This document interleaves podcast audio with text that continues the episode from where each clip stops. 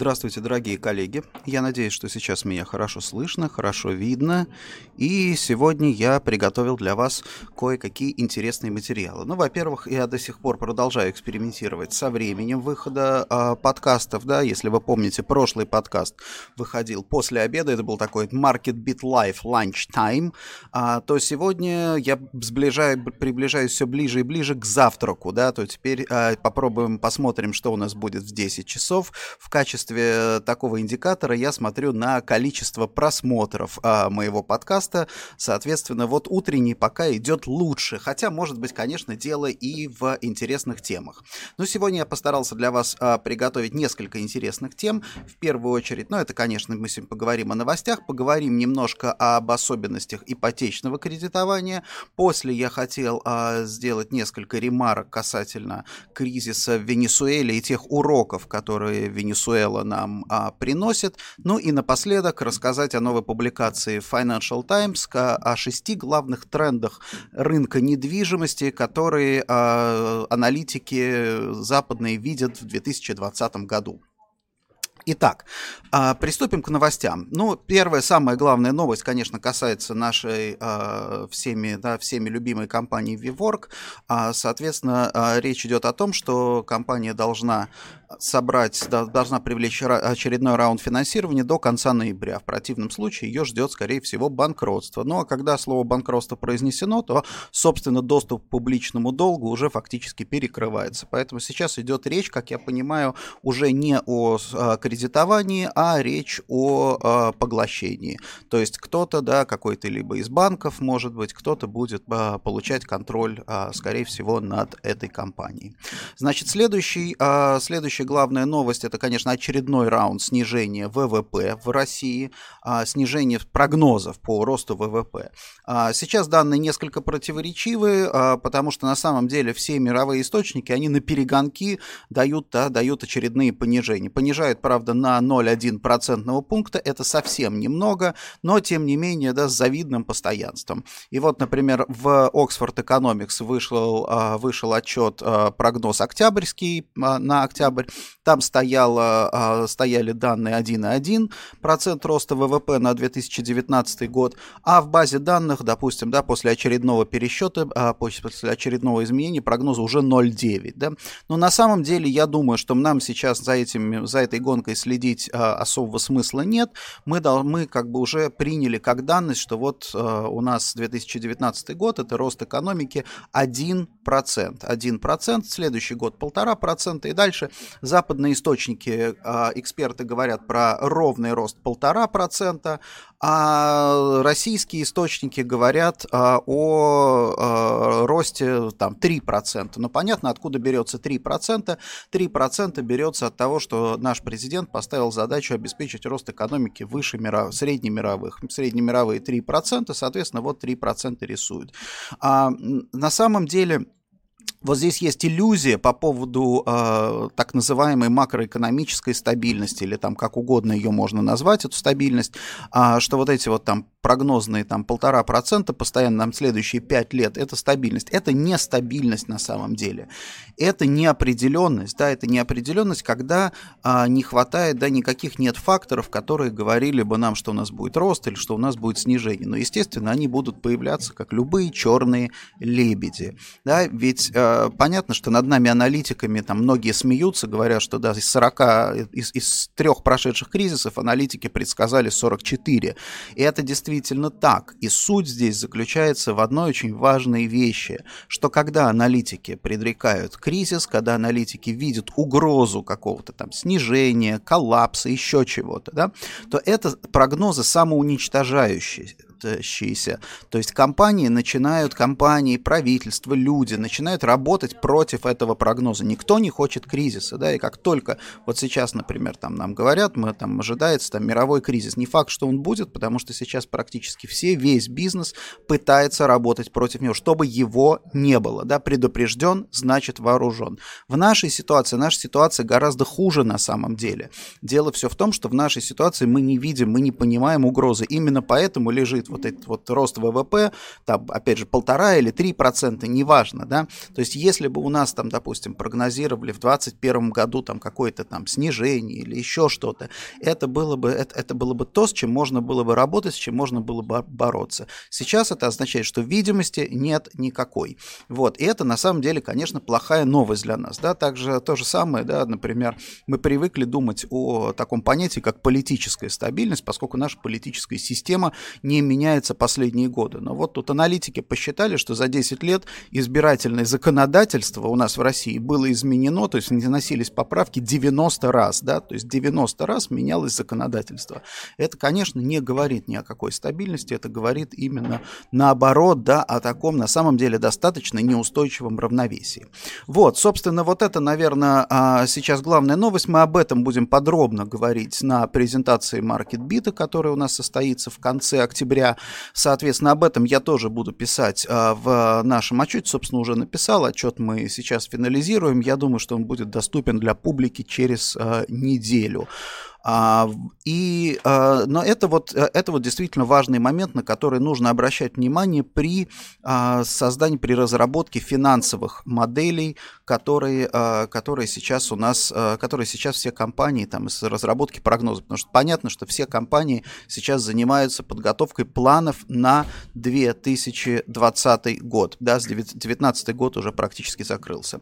Кроме всего, ну еще пара новостей таких, да, у нас немножко инвестиционный рынок оживает, да, 1,7 а, миллиарда евро а, объем инвестиций за три квартала. Это больше значительно, практически на 50% больше, чем в прошлом году, но все равно недостаточно для того, чтобы Россия считалась э, таким полноценным инвестиционным рынком. Польша за это же время получила более 5 миллиардов евро является самым по-прежнему самым крупным рынком а, в Европе. Так, а что следующее? Следующее я хотел бы а, поговорить немножко по, а, про данные по ипотечному кредитованию. Значит, а, вышли данные ЦБ по состоянию на 1 сентября за август, да, по а, ипотеке и по 1, 1 октября даже, по-моему, да, по 1 октября.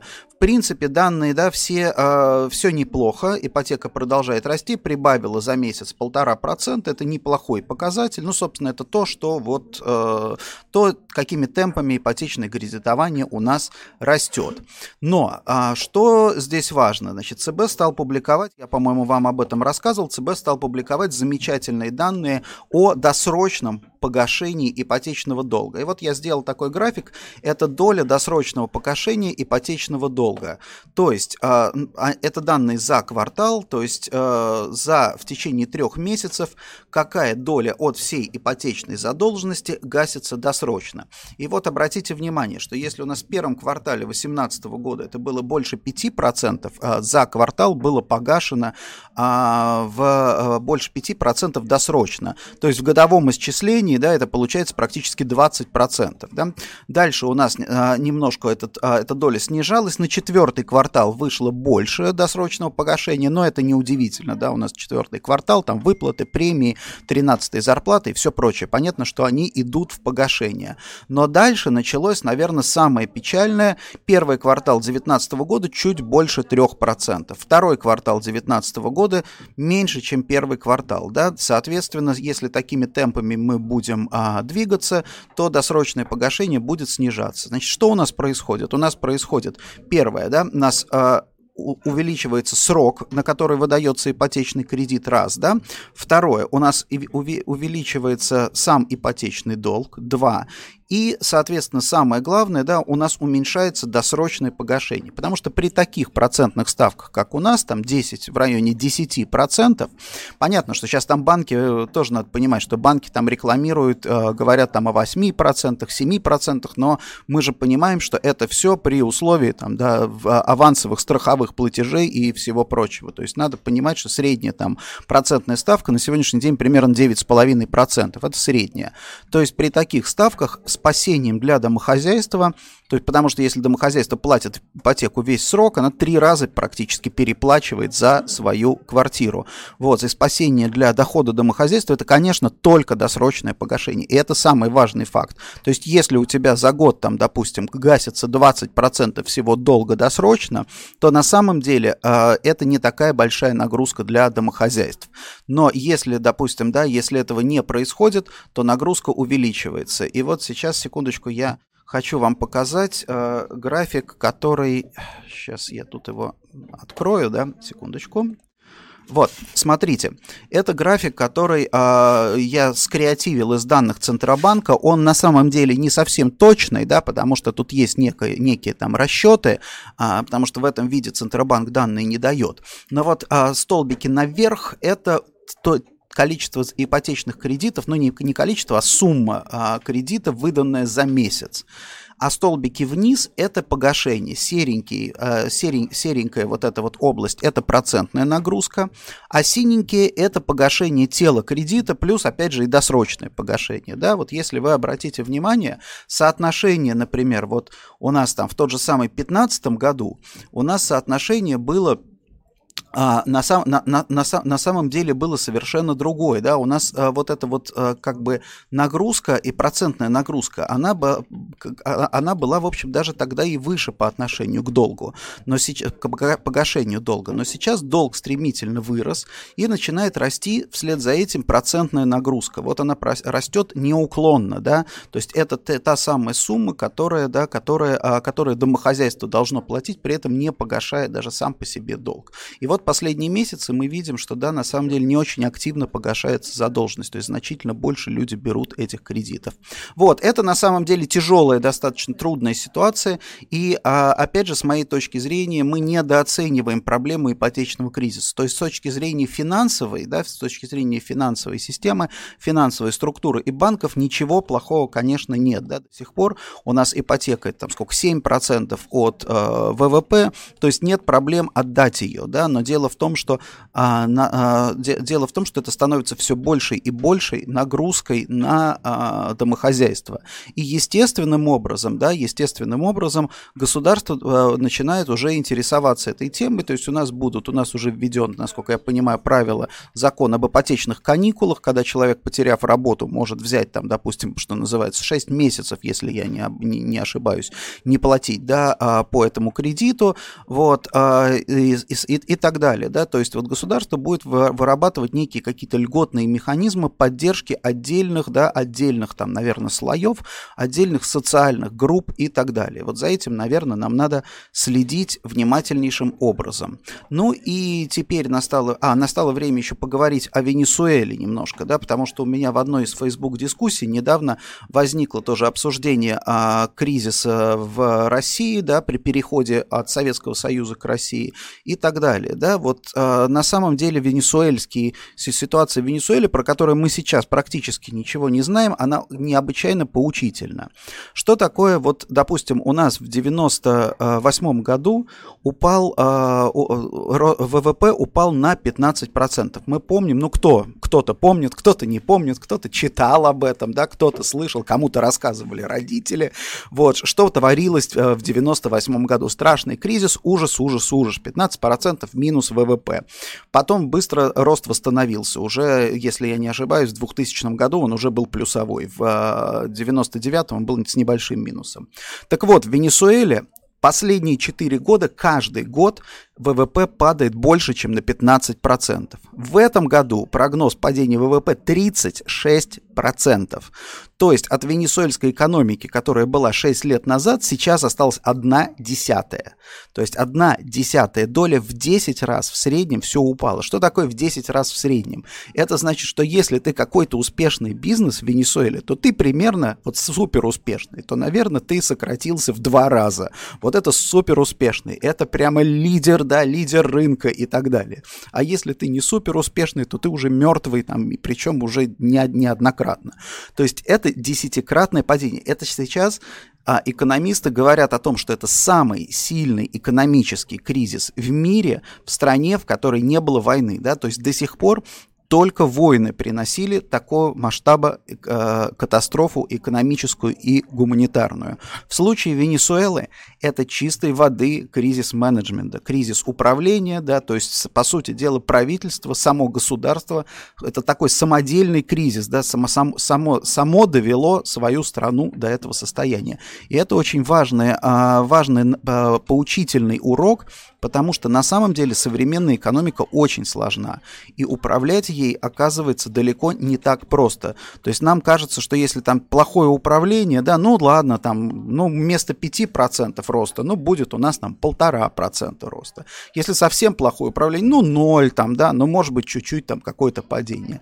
Нет, Венесуэла показывает нам, какой масштаб вообще от э, кризиса, какой масштаб беды может принести неудачное плохое управление экономикой страны. И я думаю, что нам, ну, конечно, я буду стараться следить за этим. Там несколько было интересных историй, связанных с этой, с этой страной.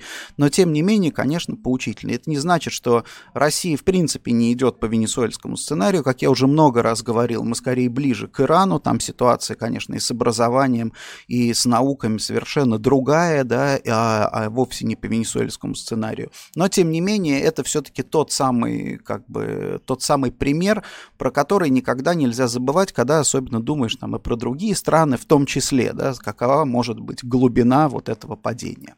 Ну и напоследок несколько хороших, э, хороших новостей, ну не даже не то, что хороших новостей, а э, хороших историй.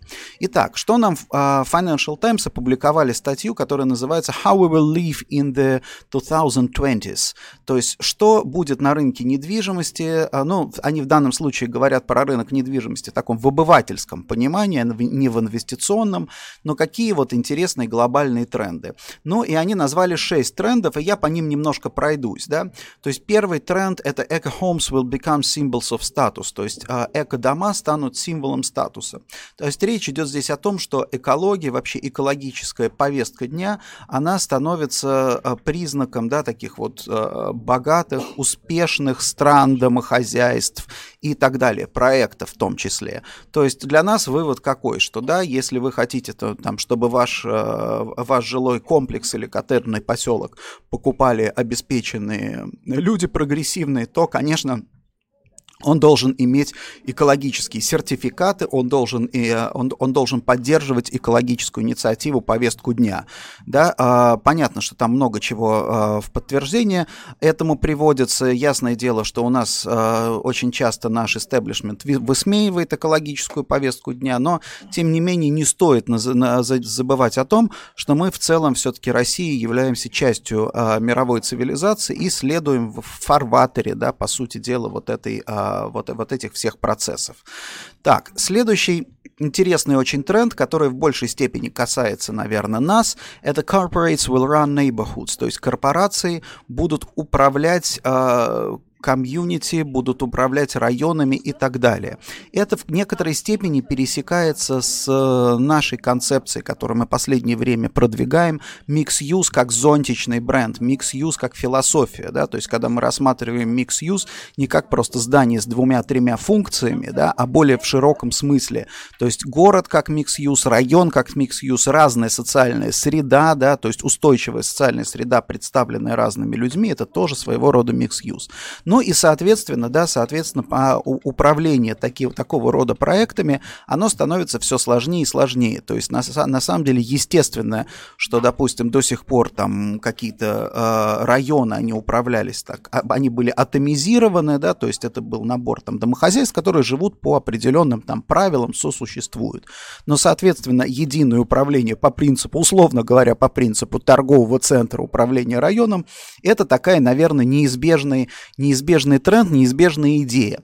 На самом деле много здесь противоречий, потому что вот такие комплексные районы пока не всем, а, не всем по душе, не всем нравятся, но тем не менее. А, вот в частности, очень большой, очень серьезный тренд а, в Англии наблюдается по строительству так называемой, вот как у нас там, да, мы, мы уже знакомы хорошо с термином build to suit, а здесь идет речь о термине build to rent, а, да, то есть когда сам, допустим, поселок, жилой комплекс строится строится для того, чтобы потом сдаваться в аренду как бизнес. Соответственно, да, соответственно, стремительно растет, растет количество проектов такого плана, и, естественно, объект такого типа, он управляется комплексно, да, он управляется там управляющей компанией и является своего рода, ну, как вот, да, как торговый центр для ритейлеров, а это вот такая же, такая комплексная история, да, такая, такой микро, э, микрокосм для жителей, э, для жителей района. А, опять же, много здесь, э, много здесь спорных вопросов, но, тем не менее, это такой, такой тренд. В этот же тренд укладывается, кстати, и создание корпоративных, э, корпоративных комьюнити, крупных, да, крупными корпорациями. Собственно, вот, вот, вот это вот, э, в этом заключается тренд. Третья, третья тенденция – это то, что дома будут производиться на заводах, то есть растет все больше доля префабрицированных да, домов, которые там потом уже на месте очень быстро собираются из готовых блоков. Ну, а, я думаю, что не знаю, насколько для нас это интересная тенденция. А, наверное, важно здесь то, что, как я понимаю из прочтения этого текста, то, что а, впервые как бы по-другому стали смотреть на качество таких домов. То есть если раньше вот такие префабрицированные дома в основном воспринимались как такое относительно дешевое жилье, то сейчас э, все более и более комфорт, они предлагают все больше и больше комфорт, качество и так далее. Вот, э, не знаю, честно говоря, у меня нет на этот счет своего мнения никакого, но вот тем не менее такая, такая тенденция. Так, что у нас, что тут еще? Сейчас посмотрим.